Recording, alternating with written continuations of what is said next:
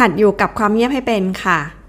ความเงียบที่เกิดขึ้นหลังจากที่เรายิงคำถามออกไปแล้วนะคะ มันอาจจะรู้สึกว่านานแสนนานเลยทีเดียวนะคะ แต่ความจริงแล้วอะ่ะ มันเป็นเวลาเพียงแค่ 4-5 วินาทีเองค่ะ เราก็ทนไม่ได้นะคะ ที่ต้องถามซ้ำหรือถามคำถามต่อไปอีกนะคะ การที่อีกฝ่ายเงียบก็เป็นตัวบ่งชี้ว่า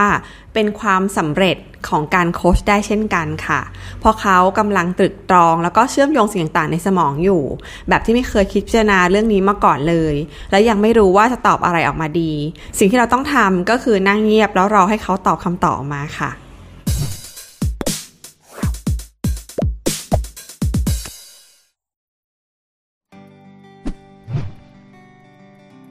คำถามที่ 5 คำถามสำหรับคนรักสบาย the lazy question คำถามนี้นะคะ คือคำถามว่าจะให้ช่วยอย่างไรดี การที่คุณเข้าไปช่วยเหลือคนอื่นนะคะ ซึ่งคุณคิดว่าคุณน่ะกำลังทำประโยชน์ให้กับเขา แต่กลายเป็นว่าคุณน่ะไปเจ้ากี้เจ้าการแทนเขานะคะ ก็คือไปลงมือทำแทนไปเลย จนคุณเองก็รู้สึกเหนื่อย แล้วก็รวมถึงเขาก็ไม่ได้ร้องขอนะคะ แล้วก็รู้สึกอึดอัดที่คุณเข้าไปก้าวไก่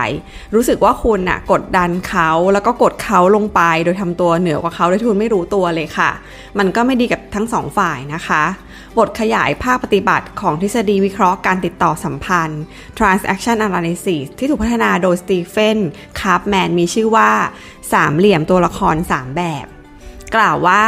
เราอะเลือกที่จะเล่นเป็นบทบาทต่างๆ กลับไปกลับมา ระหว่าง 3 ตัวละครคือ ผู้ถูกกระทำผู้กระทำแล้วก็ผู้ช่วยเหลือค่ะ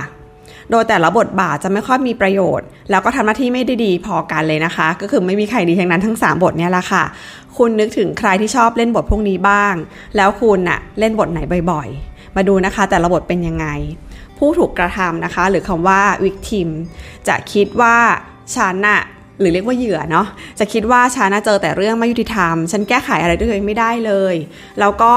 จะพยายามดึงดูดผู้ช่วยเหลือเข้าหา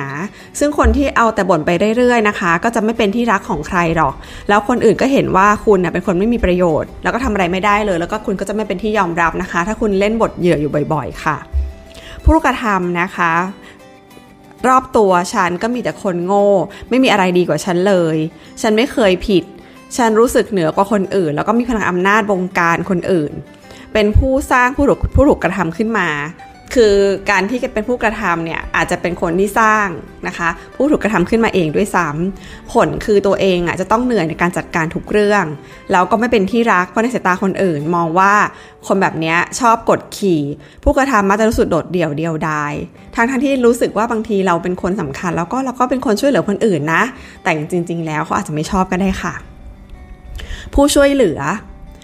ผู้ช่วยเหลือก็คือกระโดดเข้าไปร่วมวงกับคนอื่นนะคะ ช่วยคนอื่นโดยที่ตัวเองก็ไม่ได้เกี่ยวข้องด้วยเลยนะ รู้สึกว่าตัวเองเป็นคนดีใครก็ขาดเราไม่ได้ แต่ความเป็นจริงคือเราอะไปวุ่นวายกับเรื่องของคนอื่นโดยที่เขาไม่ได้ร้องขอเลยค่ะ ผลคือว่าเราจะรู้สึกว่าเรามีภาระที่ต้องแบกไว้เต็มไปหมดเลยค่ะ เราก็ต่างเล่นบทบาทนี้นะคะ เวียนกันไปเวียนกันมาวันละ วันหนึ่งอะหลายรอบนะคะ เราเป็นบทแบบนั้นแบบนี้ในวันหนึ่งอะหลายรอบเราไม่ได้เป็นบทเดียวหรอกค่ะ กับสถานการณ์หนึ่งกับคนอีกคนหนึ่งอย่างเงี้ยนะคะ บางครั้งก็เกิดตัวละครบทบาทอื่นจากการสร้างของเราเอง เช่น ผู้ช่วยเหลือก็เป็นผู้สร้างผู้ถูกกระทำขึ้นมาเองนะคะทางออกจากวังวนตัวละครทั้ง 3 แบบนี้นะคะ คือการใช้คำถามว่าจะให้ช่วยอย่างไรดี มันจะทำให้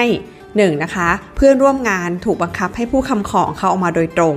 ทำให้ตัวเขาว่าชัดเจนในตัวเองมากขึ้น แล้วคุณก็ตัดสินใจได้ง่ายนะคะ ว่าจะทำข้อตามข้อเรียกร้องนี้หรือไม่คำถามนี้นะคะจะช่วยหยุดตัวคุณที่ชอบคิดไปเองว่า คุณรู้ดีคำตอบดีว่าวิธีช่วยเหลือของเขาคืออะไร แล้วรีบกระโดดลงไปช่วยโดยโดยที่เขาไม่ต้องการ แล้วก็อาจจะมีประโยชน์ต่อเขาเลยนะคะคำถามนี้จะทำหน้าที่เหมือนมีอะไรอีกไหมนะคะ เหมือนคำถามมีอะไรอีกไหมก็คือว่าเพื่อหยุดตัวคุณเอง แล้วก็ฟังเขาก่อนค่ะ จะให้ช่วยอย่างไรดี จึงดูเหมือนเป็นคำถามของคนที่ขี้เกียจไม่ลงมือทำอะไรนะคะ ก็คือไม่ช่วยเหลือทันทีค่ะ ถามไปก่อนว่าจะให้ช่วยอย่างไรดี แล้วอาจจะหยุดคิดเมื่อได้รับคำขอ แล้วตอบไปว่าขอคิดดูก่อนนะ ข้อควรระวังคำพูดที่ดูห้วนๆอาจทำให้เข้าใจเจตนาเราผิด เราอาจจะใช้วลีเพิ่มเติมเข้าไปนะคะ เช่น แค่อยากรู้ว่า เพื่อให้เข้าใจตรงกันไม่ทราบว่า เพื่อความกระจ่างในเรื่องนี้นะคะ คือถ้าพูดว่าจะให้ช่วยอย่างไรดีอาจจะห้วนเกินไป เวลามีใครมาเล่าอะไรให้ฟังนะคะ แล้วคุณมักอดไม่ได้ค่ะ ที่จะปรับบทบาทตัวเอง ไปอยู่ในโหมดผู้แนะนำคุณจะทนไม่ได้ถ้ามีคนมาถาม ว่าฉันจะทำอย่างไรดีฉันทำอย่างนี้ได้ไหมแต่ก็ไม่ได้หมายความว่าห้ามเราตอบนะคะ เราควรจะใช้คำถามให้เขาหาคำตอบด้วยตัวเองก่อนจะดีที่สุดค่ะ เพราะปัญหาของเขาเราไม่มีทางรู้ทุกด้านแน่นอนค่ะ เมื่อเจอการขอความเห็นนะคะ เราอาจจะถามเขากลับไปว่า ผมพอจะคิดทางออกได้แล้วล่ะ เดี๋ยวจะเล่าให้ฟัง แต่เรามาฟังความคิดเห็นของคุณก่อนดีกว่า ว่าคุณคิดอย่างไรนะคะจะให้ช่วยอย่างไรดีเหมือนจะเป็นคำถามคนรักสบาย ที่จะไม่ทำอะไร แต่จริง ๆ แล้ว มันเป็นคำถามที่ช่วยให้สถานการณ์โคชชิ่งมีทางออกที่ชัดเจน และไปถูกทาง แล้วก็มีประโยชน์ต่อตัวผู้ถูกโคชมากยิ่งขึ้นค่ะ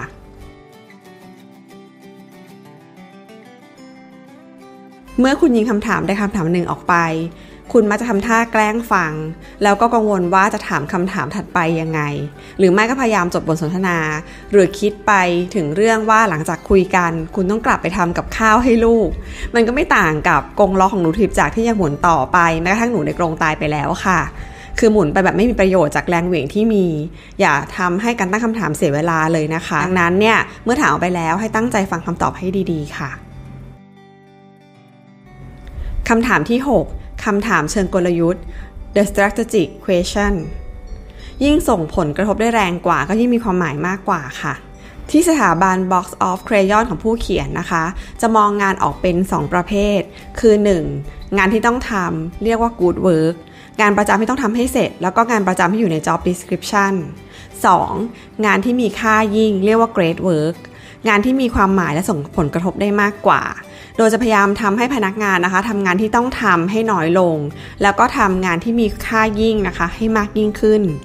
การทำงานของทุกคนจะมีประสิทธิภาพมากขึ้น ถ้าเขารู้สึกว่างานที่กำลังทำมีความหมายต่อตัวเขา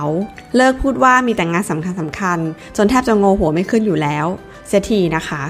บางครั้งเราก็อยากจะได้รับการยอมรับจากผู้คนด้วยคำพูดที่ว่า เจอแต่งานสำคัญที่ต้องทำจนแทบจะงงหัวไม่ขึ้น แต่อีกนัยหนึ่งก็คือว่าคุณกำลังขี้เกียจแล้วก็ปฏิเสธที่จะรับเรื่องใหม่เข้ามาค่ะ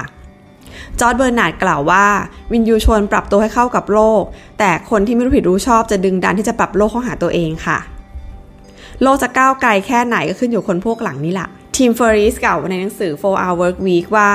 การมีงานยุ่งคือการรักสบายในรูปแบบหนึ่ง คือรักสบายจนไม่รู้ว่าจะคิดทำอะไร แล้วก็ขี้เกียจแยกแยะว่าอะไรควรทำไม่ควรทำดังนั้นคนที่มีงานยุ่งไม่ได้บ่งบอกนะคะ ว่าจะเป็นคนที่ประสบความสำเร็จค่ะควรเลิกพูดว่าอย่าทำงานหนัก แต่ให้ทำงานอย่างชันฉลาดด้วยเช่นกันคำแนะนำนี้นะคะ ฟังดูเท่แต่ก็เหมือนขึ้นหิ้งไว้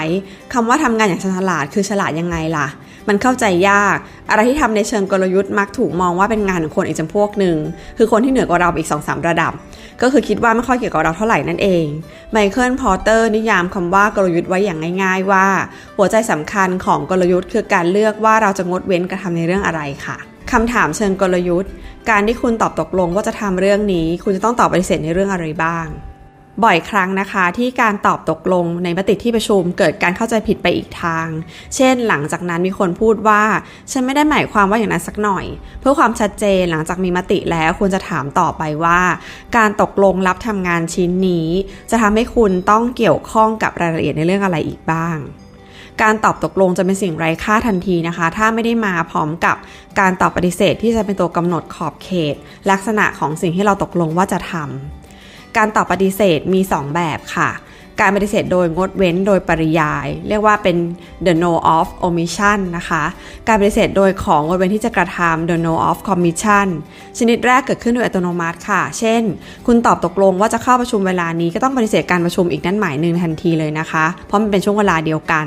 แต่ชนิดที่ 2 ค่ะ คุณต้องเข้าใจการตอบตกลงว่ามีนัยยะเรื่องอะไรบ้าง และกำหนดสิ่งที่จะปฏิเสธขึ้นมา เพื่อทำสิ่งที่ตอบตกลงให้สำเร็จ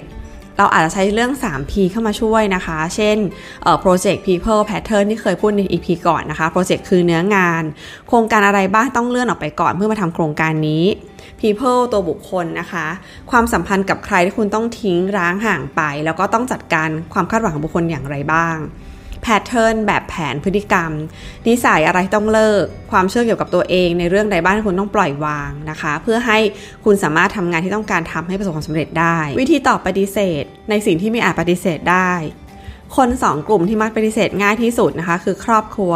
และเพื่อนใกล้ชิดนี่คือกลุ่มที่ 1 กลุ่มที่ 2 คือคนไม่สนิท นอกนั้นนะคะ คนกลุ่มใหญ่ในชีวิตของเราที่ปฏิเสธยาก ซึ่งมักจะเป็นคนที่ทำงานร่วมกัน สิ่งที่ยุ่งยากเข้าไปอีกก็คือว่ามันทำองค์กรที่คาดหวังการตอบตกลง หรืออาจจะเป็นไปได้ก่อนเสมอนะคะ ไม่มีใครอยากฟังการตอบรับการประชุมว่าทำไม่ได้ไม่ทำนะก็คือคนอยากได้ฝังคำตกลงมากกว่านี่คือทำองค์กรที่ปฏิเสธยากค่ะ เรียกว่าคนส่วนใหญ่ในชีวิตของเราคือคนที่ปฏิเสธยากนะคะ เคล็ดลับจากบิลเจนเซนก็คือการหน่วงเวลาที่จะตอบตกลงให้ชาวไปอีกนิดนึงนะคะทำตัวให้ขี้สงสัยเข้าไว้ แล้วก็จะรับปากอะไรง่าย ๆ ได้ยากขึ้นนะคะ ด้วยใช้การใช้คำถามแบบนี้ค่ะ คุณจะมาขอร้องฉันด้วยสาเหตุใด คุณไปขอร้องใครมาแล้วบ้าง ที่ว่างานด่วนนั้นอะมันเร่งรัดขนาดไหนหรอ งานนี้ต้องทำให้เสร็จตามมาตรฐานระดับไหน แล้วก็ภายในเมื่อไหร่ ถ้าผมต้องทำงานนี้ไม่ได้ทั้งหมดเนี่ย แต่ทำได้แค่บางส่วน คุณจะให้ผมทำส่วนไหน คุณอยากจะให้ผมวางมือจากงานชิ้นไหนก่อนเพื่อจะมาเริ่มงานนี้ ปฏิกิริยาของคนที่มาร้องขอนะคะ หลังจากที่เราถามคำถามเหล่านี้ออกไปเนี่ยจะมี 4 ข้อค่ะ 1. รู้สึกลำคาแล้วก็สั่งให้ทำเลย แล้วโดยไม่ต้องถามอะไรอีกแล้ว เขาไม่ตอบเรา นั่นเพราะว่าเรื่องนั้นจะเร่งด่วนแล้วเขาก็มีอำนาจจะสั่งเราได้ค่ะ 2. ตอบคาถามเป็นอย่างดีเพราะเขาไตร่ตรองมาแล้วว่าต้องเป็นคุณเท่านั้นที่จะทำ 3. ขอเวลาไปหาคำตอบ และอาจจะไม่กลับมาหาคุณอีกเลยค่ะ 4. พูดกับคุณว่า ดูท่าทางคุณจะงานเยอะ งั้นผมไปหาคนอื่นที่ตอบตกลง โดยไม่ต้องใช้เวลาคิดมากเหมือนคุณดีกว่าผู้จัดการที่ประสบความสำเร็จจึงมีอยู่น้อยนะคะ เพราะเพียงแค่ไม่กี่คนที่รู้จักปฏิเสธ แล้วก็เลือกงานที่ทำเฉพาะงานที่สำคัญที่ต้องทำเฉพาะตัวเขาเท่านั้นค่ะการตอบปฏิเสธเป็นเรื่องน่าลำบากใจ เพราะเหมือนเราไปขัดขวางแล้วก็ทำลายความหวังของเขา เราควรจะตอบตกลงกับบุคคล แต่ตอบปฏิเสธที่รับการร้องขอ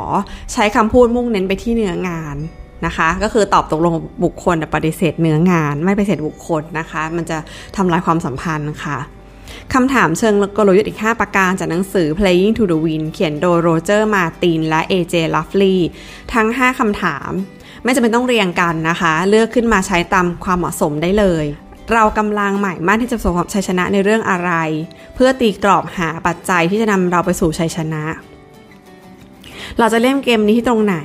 การพยายามต้มน้ำทั้งมหาสมุทรให้เดือดพร้อมกันเป็นเรื่องยาก คุณต้องระบุให้ได้เพื่อทุ่มเททรัพยากรไปที่จุดนั้นก่อน จะเล่นเกมนี้ให้ชนะได้อย่างไร อะไรคือความแตกต่างที่จะปกป้องคุณจากการโจมตีและฉีกคุณออกมาจากผู้เล่นคนอื่น เราต้องมีความสามารถในเรื่องอะไรบ้าง ไม่ใช่แค่รู้ว่าเราจะต้องทำอะไร แต่เราต้องรู้ว่าเราจะมีความแข็งแกร่งอะไรที่ทำให้เรายืนหยัดได้ในเรื่องนี้ เราจะต้องมีระบบบริหารจัดการในเรื่องอะไรบ้าง คุณต้องคิดให้ออกว่าอะไรคือสิ่งสำคัญจริง ๆ ที่เราต้องวัดผลสำเร็จให้ได้ แล้วก็ไม่ใช่วัดไปทุกเรื่อง และเข้าใจว่านี่คือความสำเร็จในภาพรวมแล้ว ต้องไม่ลืมว่ากลยุทธ์คือทางเลือกที่จะนำเราไปสู่ชัยชนะคำถาม 5คำถามนี้ทำให้คุณเลือกว่าจะทำหรือไม่ทำอะไร แล้วก็บังคับให้เลือกระหว่างทางเลือก 2 ทางเลือกที่ยากมาก ๆ แต่ต้องเลือกทางเลือกเดียวได้ค่ะ แดเนียลคาร์นิแมนผู้เขียนหนังสือ Thinking Fast and Slow อธิบาย กระบวนการตัดสินใจของเราเอาไว้ว่า มี 2 แบบ แบบแรกคือใช้ความรู้สึกลึกๆในใจ เกิดขึ้นเร็วตามสัญชาตญาณ แบบที่ 2 ช้าและใช้เหตุผลมากกว่า วิธีคิดอย่างรวดเร็วมักเป็นแนวทางที่ดีและแม่นยำ แต่หากมันเกิดขึ้นช้าอีกหน่อยนึง เพราะถูกขวางด้วยอคติ ซึ่งเป็นคำถามเชิงกลยุทธ์ ช่วยเลี่ยงอคติทางความคิดอย่างน้อย 2 อย่างด้วยกันค่ะ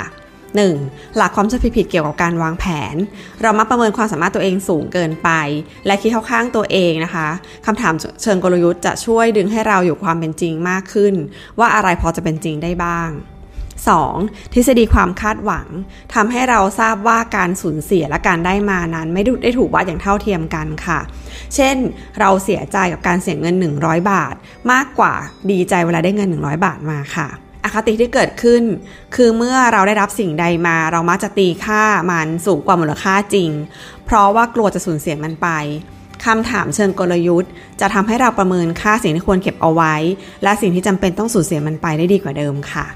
ก็จบไปแล้วนะคะสำหรับคำถามที่ 6คำถามเชิงกลยุทธ์ The Strategic Question การที่คุณตอบตกลงว่าจะทำเรื่องนี้ทำให้คุณต้องตอบปฏิเสธในเรื่องอะไรบ้าง